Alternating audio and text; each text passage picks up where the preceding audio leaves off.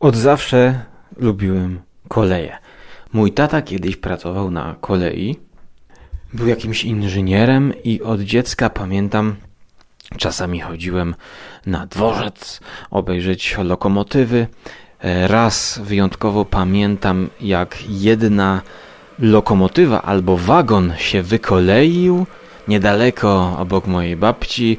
Pojechaliśmy tam obejrzeć, jak to wygląda. Była to duża machina, która właściwie stała nieprzewrócona, ale stała obok toru kolejowego.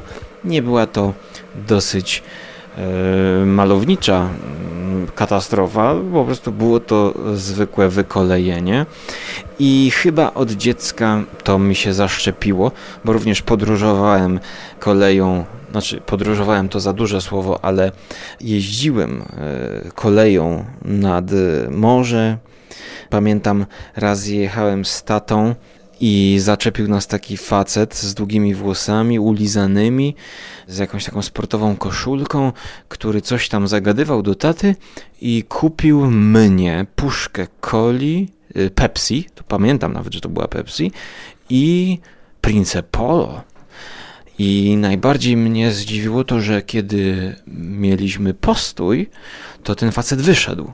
A to była jedna z tych rzeczy, których najbardziej się bałem podczas jazdy koleją. Znaczy, nie wyobrażam sobie wyjść z pociągu, kiedy jest postój. Coś załatwić, kupić, nie wiem, na przykład opłukać szklankę, żeby sobie zaraz zrobić herbaty. I pamiętam moją podejrzliwość. E, wręcz zapytałem ojca, czy to można jeść, no bo przecież od obcych nie można brać prezentów. No i koniec końców to zjadłem. To nie był żaden morderca ani nic takiego. Jakiś widocznie miły gość. Kiedy to było ze 20 lat temu.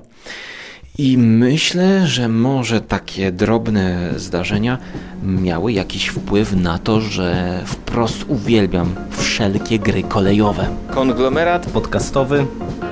Wasze ulubione podcasty w jednym miejscu. Zapraszamy. Zapraszamy, zapraszamy. Zapraszamy. Zapraszamy.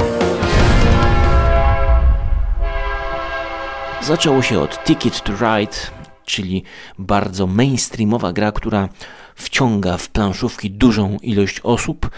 Jest oparta na budowaniu połączeń pomiędzy miastami i zdobywaniu punktów za jak największą ilość ukończonych tych połączeń. E, następnie gry bardziej skomplikowane, wręcz ekonomiczne, gdzie również budujemy połączenia, ale dodatkowo inwestujemy w lokomotywy, za pomocą których możemy przesyłać towary z miasta do miasta i to zbierać punkty za to jeszcze. Kiedy dochodzi element liczenia pieniędzy, czasami są też gry, jak na przykład Chicago Express, gdzie wypuszczamy akcje.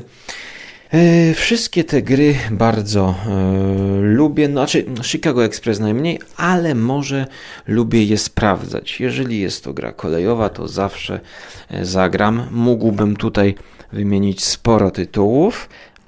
Nigdy nie grałem w Age of Steam, czyli wiek pary, gdyż to wydawało mi się już zbyt skomplikowane i słabo graficznie nudne. Mm, takie już dla matematyków, gram dla matematyków, y, inżynierów kolei i zmierzam do chyba jednej z najlżejszych, wydawałoby się, gierek o kolei.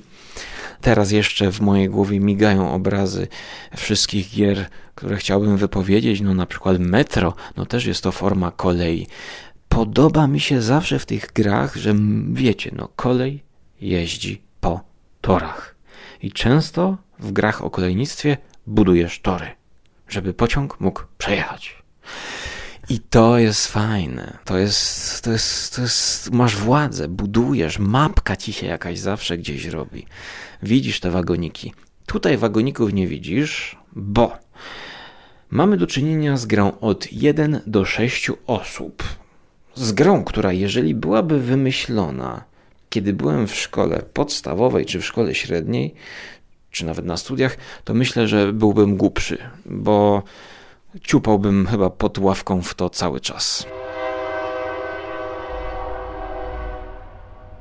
Jest to gra zaprojektowana przez dwóch Włochów w 2018 roku. Dwóch Włochów, którzy później zrobili też Zamek Smoków, w który grałem, opierający się na mechanice Mahjonga. To był taki pięknie wydany Mahjong ze smokami, z zamkami. Wręcz powiedziałbym, że to był chyba Mahjong przerobiony na Eurogrę. Grałem raz, fajna to była rozgrywka.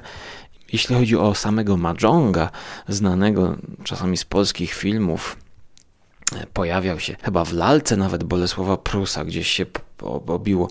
Wydaje mi się, że e, w Pannach z Wilka jest scena, gdzieś u Wajdy jest scena, jak grają w Mahjonga. Ja nie grałem, tylko przyglądałem się, jak to rozgrywka wygląda mm, w klubie i grałem w tą wersję Zamek Smoków. Aha, na komputerze grałem w Mahjonga.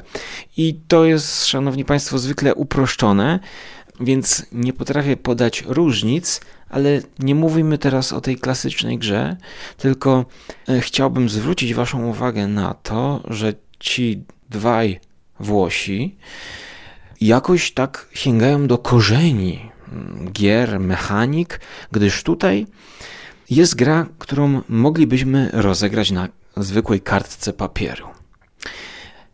W kratkę. O takiej kartce myślę gdybyśmy mieli kości, które są zawarte w tej grze. Gdyż polega ta gra na rzucaniu kośćmi i na tych kościach wychodzą różne rodzaje torów kolejowych, bądź dróg samochodowych, bądź dworców kolejowych, które musisz na kartkę papieru wpisać.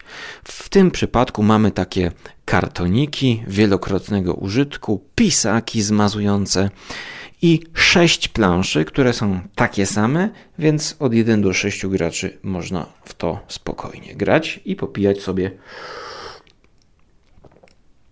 gorącą herbatkę. Mm. Earl Grey. E, oczywiście jest to obecnie nazywane jako Roll and Write. Taki podgatunek gier, bardzo popularny szybkie i sprawiające dużo radości. Jest jakiś druczek, my go zakreślamy, zapisujemy, potem każdy porównuje, ile wyciągnął punktów z tego samego zestawu. Dlatego, jeżeli tutaj się pojawia losowość z tych kości, to dla każdego jest ona taka sama, gdyż dostępne tory kolejowe, które musimy wykorzystać z kostek i namalować na swojej mapce, każdy ma te same, tylko każdy inaczej je zaznaczy i każdy namaluje inną mapkę. Mhm. No musiałem kromeczkę zjeść z dżemikiem z czarnych porzeczek i masełkiem. A za co zdobywamy punkty? Mhm. No właśnie, za odpowiednie wykorzystanie i ułożenie tych torów na planszy bo punktowane jest na przykład na koniec gry najdłuższa droga, najdłuższa ulica, a przede wszystkim plansza, którą musimy zamalować, to kwadrat. I ten kwadrat ma bodajże 12 wyjść. I musimy tymi torami połączyć po prostu jak największą ilość tych wyjść ze sobą. Prostota. Prostota, ale jednak losowość w pewnym momencie pod koniec daje się we znaki, gdyż no nie jesteśmy w stanie przewidzieć, co wyjdzie i mamy już tak zamalowaną planszę, że ja w pewnym momencie mówię, dobra, już głowa boli, może wyjść mi i to, i tamto, więc już żebyśmy to skończyli. I tak będę miał niedomknięte trasy, to znaczy puste mm, tory kolejowe, niezakończone żadnym okręgiem, czy nie, idące donikąd, za które ma się minus jeden punkt. I każdy ma takie minusowe punkty, więc już pod koniec widzę, że już jest za dużo opcji do przemyśliwania. No i to prowadzi tę grę bardziej może w stronę takiego lightowego podejścia Jeden z moich kolegów planszówkowych kupił to podobno właśnie e, do domu, że jak będzie tam jeździł do rodziny, to z dzieciakami grać. I tak myślę, to jest gra, którą można na stolik do kawy dać, e, zaciągnąć kogoś, kto nigdy nie grał w gry. No bo to jest troszkę taka łamigłówka, taka krzyżówka, wykreślanka, malowanka. Nie trzeba dużo tłumaczyć, chociaż jak e, przy stoliku eurograczy tłumaczy się zasady, to jednak my tam zawsze dopytujemy o najdrobniejsze detale, ale można to też tłumaczyć w ten sposób, że zaznaczamy tory, żeby jak najwięcej się łączyło. No i tu jest punktacja, ikonki odpowiednie, których się trzeba jakby zrozumieć, ikonki wytłumaczyć. Można pominąć kilka zasad, żeby grać z dzieciakami. Na przykład zasady dodatkowych skrzyżowań bo niezależnie od tego, co wylosujecie na tych kościach, to każdy ma zestaw tych samych skrzyżowań, które podczas gry może rozgospodarować sobie dodatkowo. Więc jest to gra przyjemna, krótka. Gramy tylko 7 rzutów kośćmi. Kości jest 4. Taki filler, jak to się mówi? Chwiller. Właściwie jest to taka spokojna, chilloutująca gierka i zdałem sobie z tego sprawę pod koniec rozgrywki, kiedy zorientowałem się, no, że w sumie nie jestem w stanie przewidzieć, co wyleci na tych kostkach, więc po co tyle murzyć i po co się zastanawiać? I tak coś tutaj mi nie wyjdzie.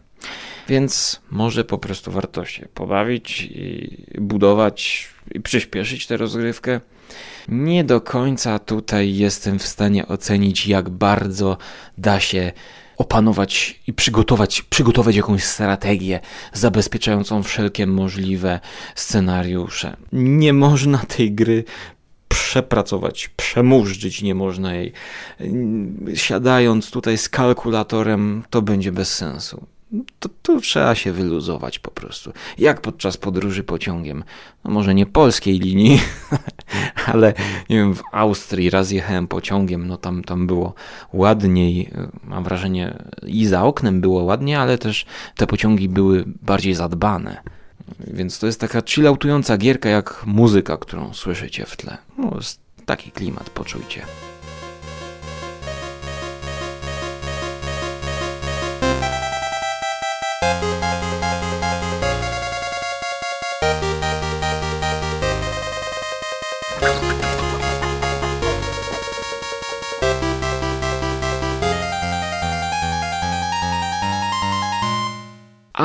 W wydaniu, których jest dwa, uwaga, uwaga, bo są dwa różne wydania.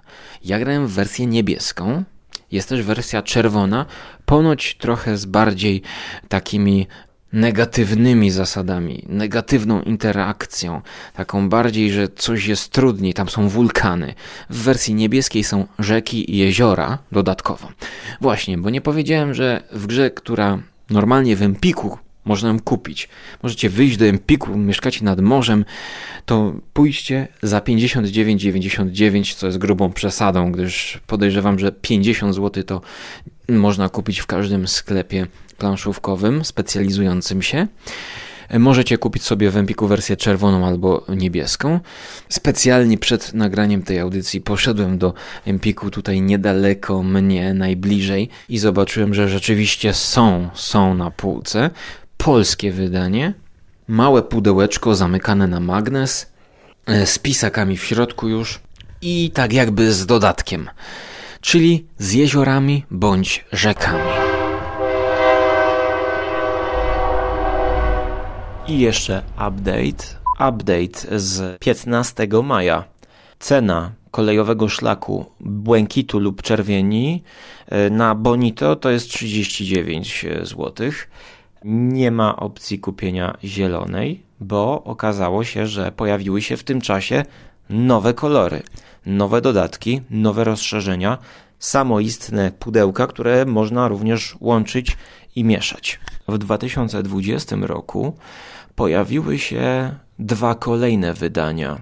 Zielone w klimacie leśnym, bardzo przyjemnym, takim wakacyjnym, rozrywkowym. Na opakowaniu mamy drzewa, kwiatki.